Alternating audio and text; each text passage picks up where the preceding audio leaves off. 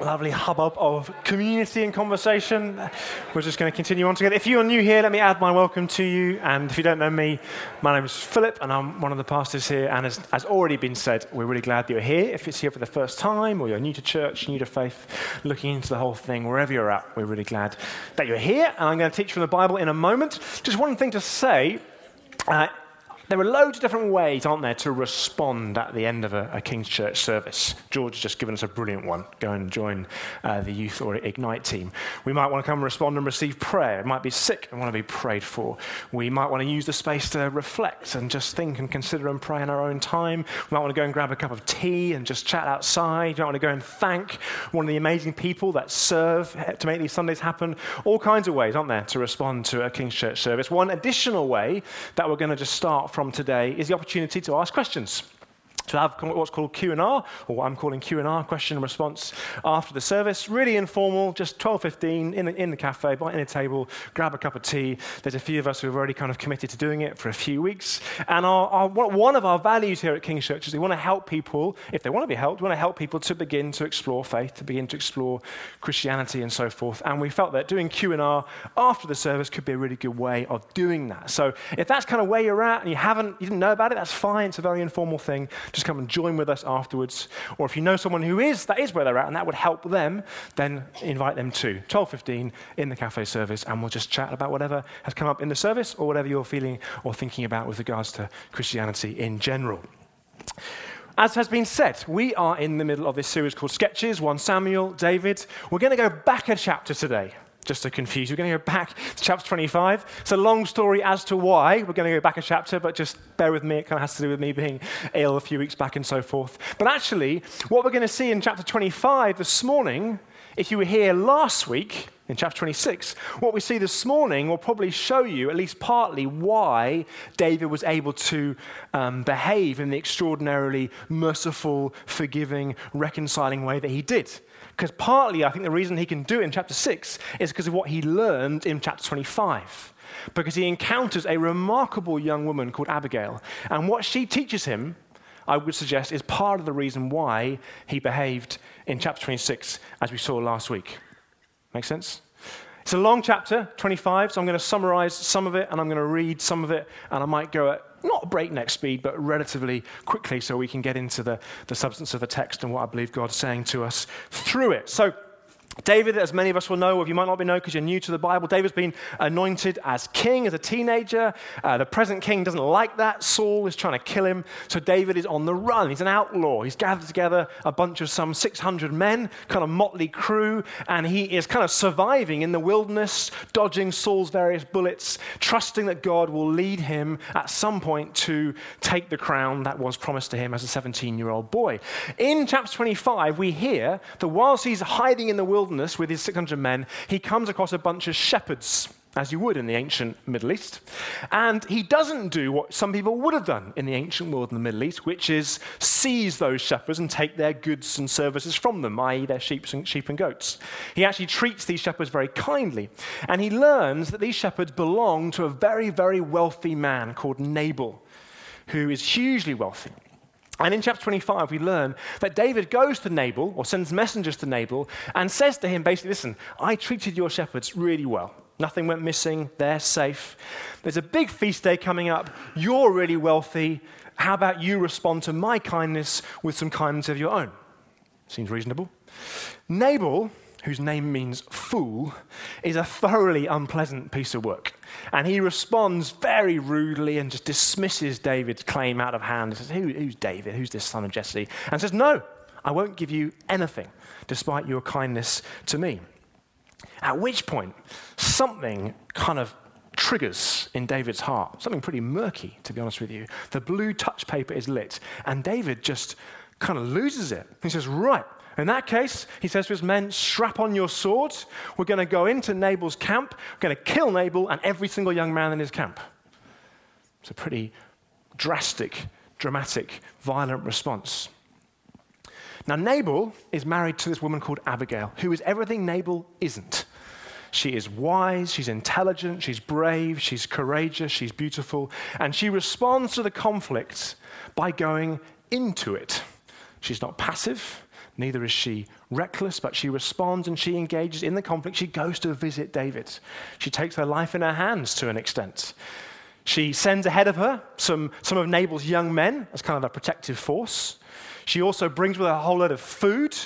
She knows the way to most men's heart. She brings a whole load of food with her, and she goes to speak to him, which is a huge risk given that David wants to kill her husband. Okay, so we'll pick up the story in verse 23 of chapter 25. It says this When Abigail saw David, she hurried and got down from the donkey and fell before David on her face and bowed to the ground. She fell at his feet and said, On me alone, my lord, be the guilt. They get confused. She refers to David as Lord, small l, because he's a future king, and she refers to God as Lord, capital L, just, so you, just so you're clear, but it gets a bit confusing. Please let your servant speak in your ears and hear the words of your servant. Let not my Lord regard this worthless fellow Nabal, for as his name is, so is he. Nabal is his name, and folly is with him. So she speaks honest words about her husband's failings. But I, your servant, did not see the young men of my Lord whom you sent. Now then, my Lord, as the Lord lives and as your soul lives, because the Lord has restrained you from blood guilt and from saving with your own hand, now then let your enemies and those who seek to do evil to my Lord be as Nabal. And now, let this present, all the food that she brought, that your servant has brought to my Lord be given to the young men who follow my Lord. Please forgive the trespass of your servant. For the Lord will certainly make my Lord a sure house, because my Lord is fighting the battles of the Lord, and evil shall not be found in you so long as you live. If men rise up to pursue you and to seek your life, the life of my Lord shall be bound in the bundle of the living in the care of the Lord your God. It's a beautiful old Jewish Old Testament phrase she uses. And the lives of your enemies he shall sling out as from the hollow of a sling. And when the Lord has done to my Lord according to all the good that he has spoken concerning you and has appointed you prince over Israel, my Lord shall have no cause of grief or pangs of conscience for having shed blood without cause, or for my Lord working salvation himself. Oh, and when the Lord has dealt with my Lord, then remember your servant. Verse 32 And David said to Abigail, Blessed be the Lord, the God of Israel, who sent you this day to meet me. Blessed be your discretion, and blessed be you. You have kept me this day from blood guilt and from working salvation with my own hand. For as surely as the Lord, the God of Israel, lives, who has restrained me from hurting you, unless you had hurried and come to meet me, truly by morning there had not been left to Nabal so much as one nail. I'd have killed the lot, he's saying. Then David received from her hand what she had brought him, and he said to her, Go up in peace to your house. See, I have obeyed your voice, and I have granted your petition. And Abigail does indeed return home. She's still married to the thoroughly unpleasant Nabal until the feast day approaches and Nabal gets horribly, uh, spectacularly drunk, so much so that he has some kind of a heart or stroke and he dies. David, being the romantic, kind of, optimist, certainly, uh, calls Abigail to then be his wife, along with another woman that he calls to be his wife. Now, at this point, if your antennae as to, hang on a minute, the treatment of women, particularly in the Old Testament, is there polygamy going on here? And Abigail, why is she having to hold that thought? I will come back to that, so bear with me. Dorothy Thompson, who's an American journalist who uh, lived in the first half of the 20th century, she said this Peace is not the absence of conflict, but the presence of creative alternatives for responding to conflict.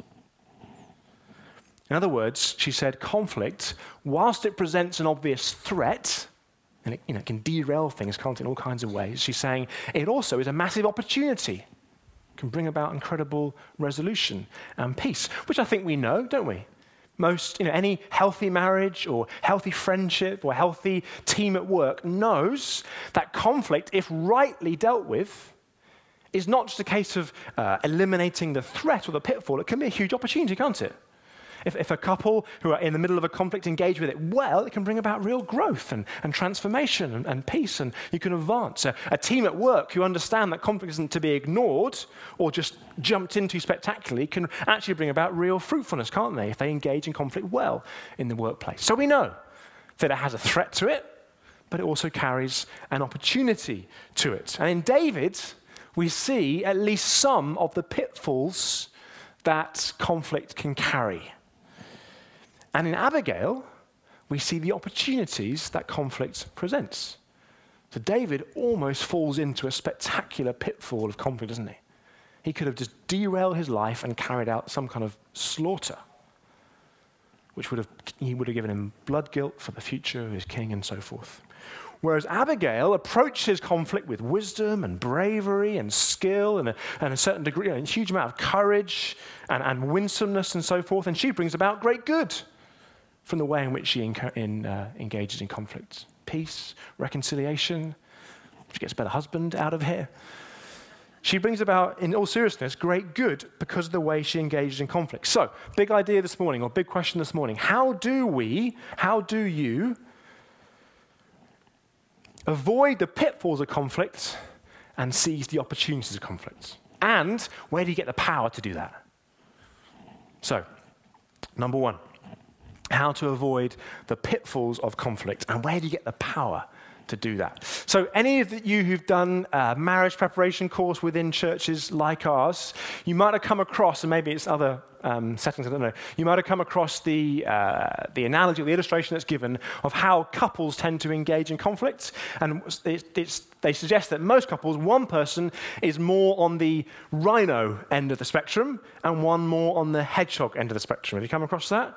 Some of you have. I think it holds some kind of weight. And that some people, when conflict comes in a, in a marriage in this instance, they're more of a rhino. They're like, right, they go in, we've got to sort this out, and go charging in. Other people are a bit more like a hedgehog when conflict comes in the marriage and they curl up. They need time to reflect and to think. And if you go too near, they will spike you with their spikes. he says from uh, experience. So there's a rhino and there's a hedgehog.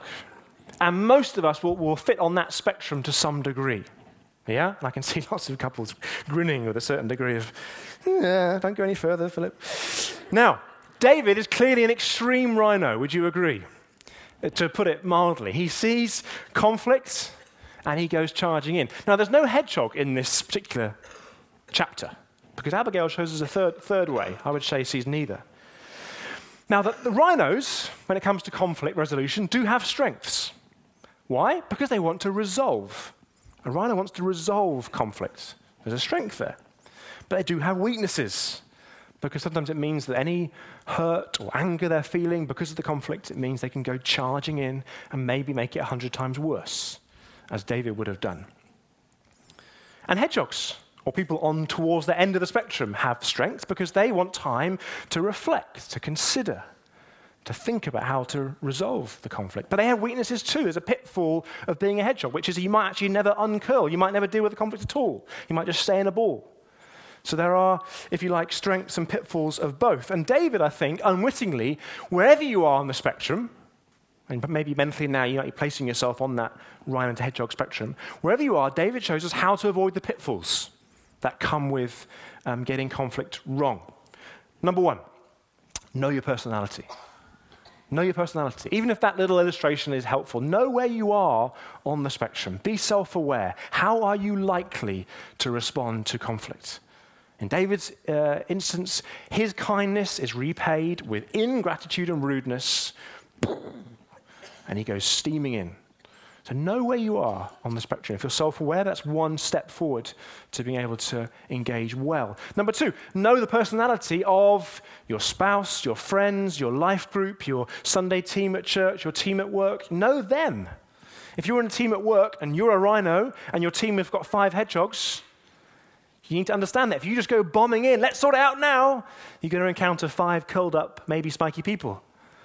But if you give them time to reflect, to think, and encourage them to come back out, then you might be able to work through things and who knows, come to a really exciting resolution. Number three, dig, dig a bit deeper now. Be honest about the heart behind your actions. So, number one, know your personality. Number two, know the personality type of those that you are doing life with. Number three, be honest about the heart behind your actions. What do I mean by that? Well, I wonder what was really in David's heart when he was treating Nabal's shepherds so kindly? Maybe he was just being kind for, this, for, for the beauty of being kind, reflecting the image of God to those that he encountered. Maybe. Maybe it was more strategic than that. He was deliberately building a relationship with this very wealthy, influential man in order to make use of it later on. Nothing wrong with that in many ways. He's on the run, he's in the wilderness, he needs influential people on his side. He probably really needs food. He and his men are on the run. They're not just able to just to pop into the, to the palace and gorge themselves on the best of Israel's food. They're probably hungry. Maybe he's starting to worry what's going to happen if I don't feed my men? Is he panicking that God's not going to provide for him and his men? In reality, I don't know. I wonder, like most of us, I, am guessing for David, there's probably a mixture of motives. Often there is, for all of us when we do these things. There's usually a mixture of motives. But something goes off in David, doesn't it? Because his response is disproportionate to what he's experienced. He's had ingratitude, he's had kindness repaid with ingratitude. Fine, it's not very nice, it's horrible, he's probably, but he just explodes with anger. Now, there's nothing wrong with anger per se. I think it's a common misconception that, that Christians or God are, are against anger full stop, that, God, that anger is sinful. It's not. Jesus got angry. But it's what's behind it, isn't it, that's so important. You know, if, if we never get angry, then we're not fully reflecting the heart of God. When God sees his created image bearers being stained and damaged and hurt, he gets angry about it because he loves them. His anger is consistent with his love. If we never get angry when we observe the, the image bearers of God, as I was saying before, people being, everyone who's been made and created in their mother's womb by God for a purpose to glorify Him, if we never get angry about the, the evil and the damage and the staining that's done to people, we're, we're not fully encountering and reflecting the, the heart of God. I struck this week by how easy I find it to watch some of the horrors on the news and, and just t- change channel or go on to the next item. Anger itself is, is not wrong. In fact, it very well may be consistent with love. The question is, what's behind David's anger? It seems like it's because he's had his plans thwarted. He acted kindly, and it's not being repaid as it should be. The question for us is, what's behind our anger? Is it because we love people and we love God so much that we can't bear to see people damaged and broken? Or is it because our plans and our reputation has been hit? So understand what's happening behind the reactions. Number four, helpful tip, I think, for us to avoid the pitfalls of conflict. Build people into your life who both know you well and love you well. People who know you really well and don't love you, that's a bit scary. People who claim to love you loads but don't really know you, it's a bit superficial. Build people into your life who know you really well, including your weaknesses, and love you really well. What I didn't tell you, at the beginning of this chapter, Samuel dies, we're told in verse 1. Samuel, who was God's prophet, who led Israel, who appointed Saul, who anointed David, who's been David's kind of spiritual mentor, he passes away from old age at the beginning of chapter 25. I find it interesting that a few verses later, David, without his spiritual mentor, just loses it and almost derails his life. What David needed, wasn't it, was one of those 600 men to come alongside him and say, David, I, I love you, I'm for you, I believe in you, I'm really concerned about your actions here. It's not what God's got for you. You're going to be the king of Israel one day. Don't derail that by, by lashing out and shedding blood. That's what he needed, wasn't it? Now, he's a leader.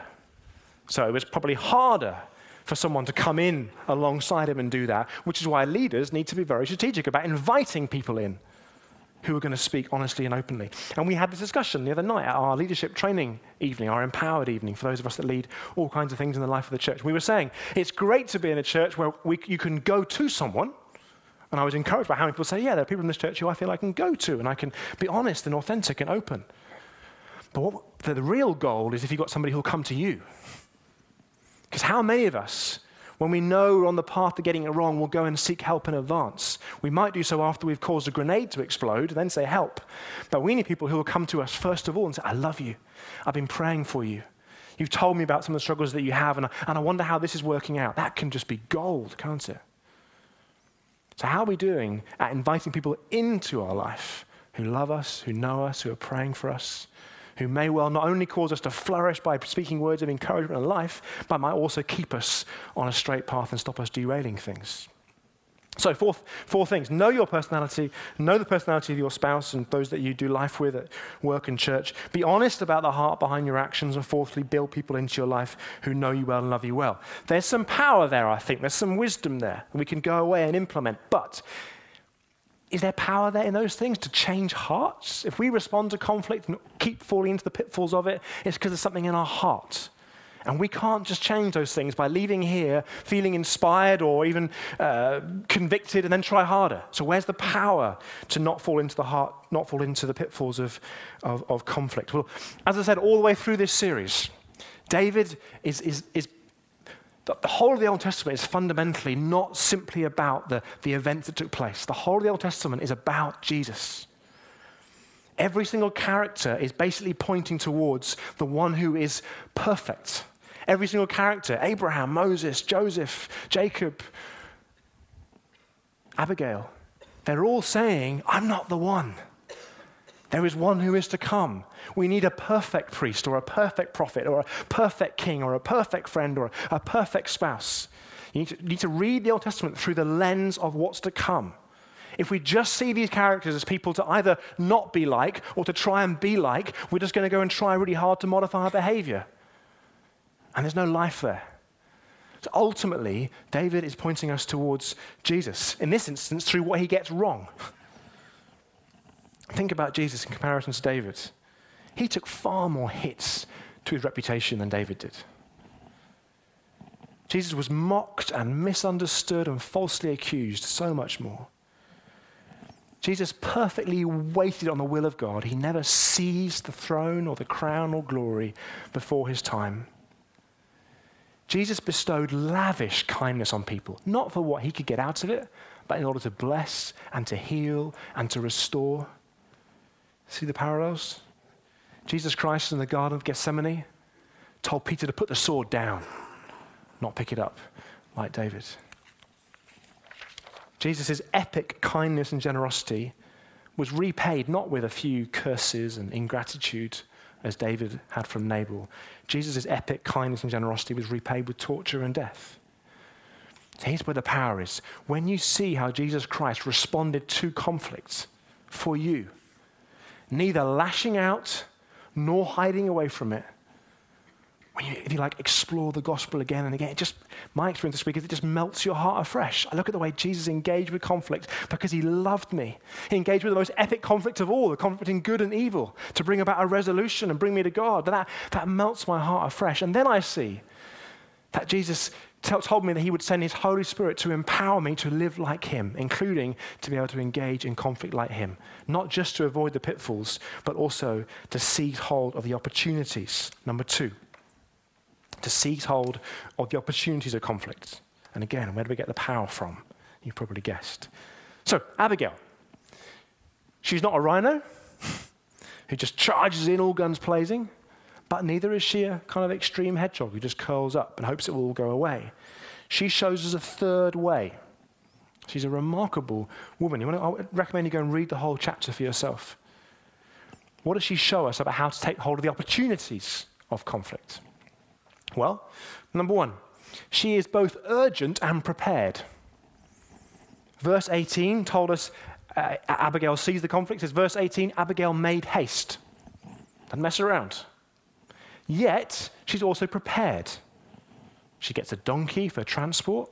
Don't miss that. Bit of symbolism there. Secondly, she sends young male servants ahead of her for some protection. And thirdly, she brings food for David and his men. So she's urgent, but she's prepared and thoughtful.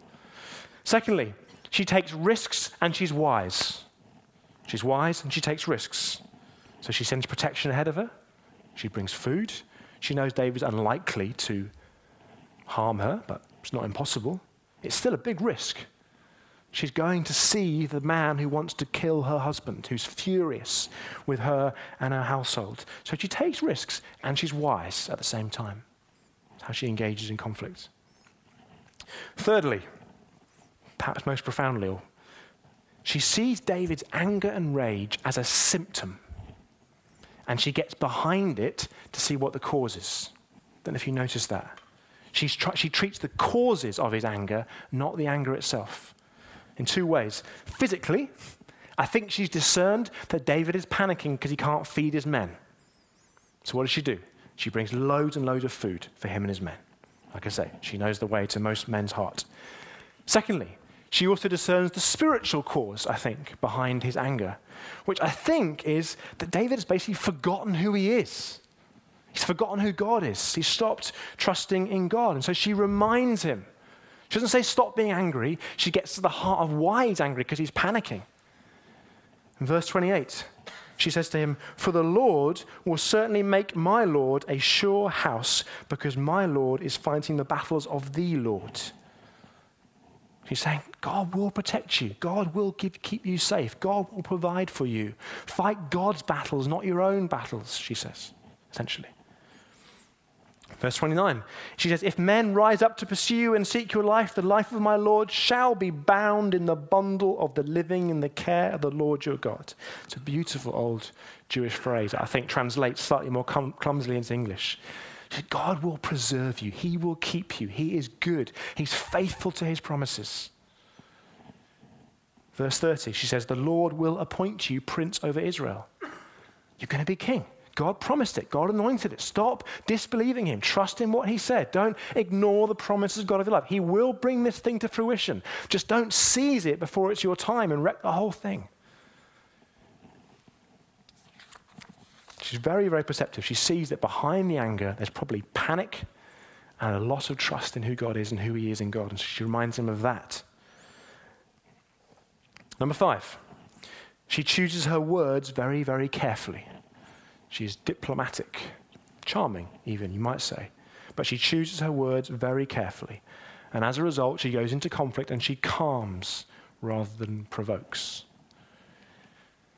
And number six, or five, I think, sorry.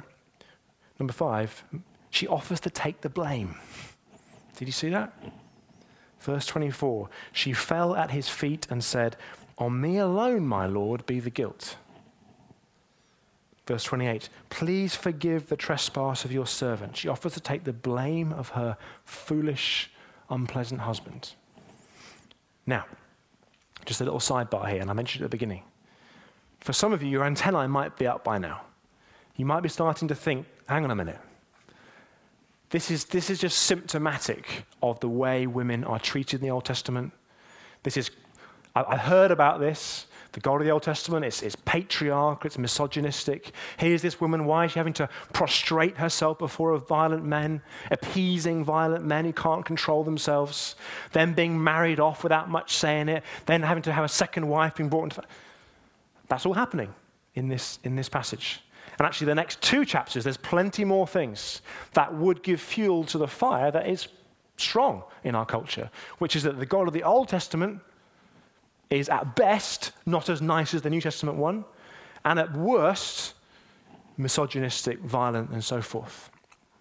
A couple of things. We haven't got much time. A couple of thoughts. When it comes to polygamy, taking of more than one wife, People say this happens over and over again in the Old Testament. God is condoning polygamy and the oppression of women. Well, firstly, he's not, because there are, there are two clear passages where God outlaws it. They're in Leviticus 18 Deuteronomy 17 17, where God says polygamy is wrong. In fact, in Deuteronomy 7 17, he specifically says to kings, don't marry more than one wife. Also, just because there's polygamy throughout the Old Testament in the narrative, that doesn't mean God is approving of it. Just read the effects of people who engage in polygamy in the Old Testament. It is disastrous, absolutely disastrous. David wrecks his family life because of this. He marries multiple women. He has different children from those women who, of course, are full of insecurity and envy. They get into all kinds of, uh, of mess. One of them is Solomon, who becomes king. He takes his father's uh, errors to even greater degree. Marries hundreds of women, has hundreds of mistresses. And his children, in the end, split the whole kingdom.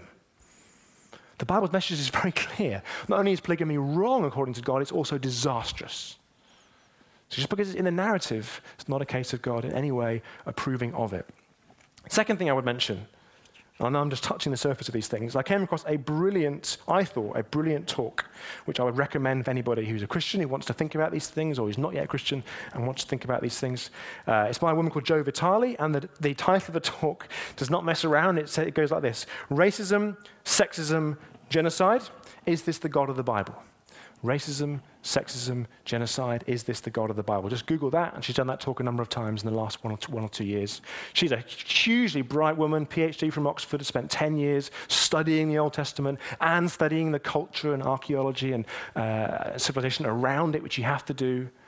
And she will really help you to explore what is a stumbling block for, for many people about what's happening in the Old Testament. I've just touched upon it. Next week, we've got plenty of violence. The week after that, we've got witchcraft and the dark arts. There's plenty of stuff for us to engage in. We don't want to duck it, we want to engage with it and see the goodness of God through it.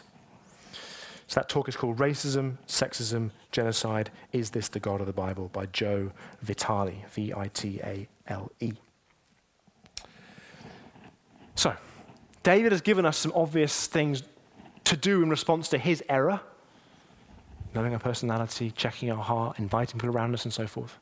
Abigail gives us some brilliant things to do to seize the opportunity of conflict uh, in terms of her preparedness, her wisdom, her ability to, her, her um, willingness to take risks, her getting underneath the, the causes of people's anger and conflict, choosing wise words, and even taking the blame in order to bring about resolution. But again, if all I do this morning is send you out thinking, I must not be like David when conflict comes in the workplace or in my marriage, or I'm inspired by Abigail, so I'm going to be like her, there's some value in that having someone who's tried desperately to implement things, but that there is not lasting gold and growth in just trying to improve ourselves by being either warned or inspired. These people are not ultimately moral guidelines to help us be more moral. They are pointing to the one who is perfect. David, in his weaknesses, points to the one who is perfect. Abigail, in her strengths, points to the one who is completely perfect. Abigail points us to Jesus in a remarkable way. Jesus, too, humbly rode in on a donkey, just as Abigail did, into the heart of conflict in Jerusalem. Jesus Christ, like Abigail, entirely innocent, but offers to bear the guilt of everyone. 2 Corinthians 5:21 He who knew no sin became sin. Abigail spoke these words of life to David. Jesus Christ, we're told, spoke the words of eternal life. I love what Simon Peter says in John 6:68. Peter typically bluntly says to Jesus, "Lord, to whom shall we go? You have the words of eternal life." Like Abigail, Jesus knew the promises and trusted the promises of the Father. Abigail risked her life within certain constraints. Jesus willingly gave his life. Abigail brought the gift of bread, which brought life to David and his men. Jesus said, I am the bread of life. You eat from me, you know life forever. Indeed, that bread that was broken, and we're going to share communion in a moment. Abigail brought some physical bread. Jesus was the bread willing to be broken in order that we might know the life that is in him. So, when you see that Jesus doesn't ignore conflict, neither does he respond to it with violence and going in all guns blazing, he actually goes into the heart of the cosmic conflict between good and evil, which is both cosmic and personal to each one of our hearts.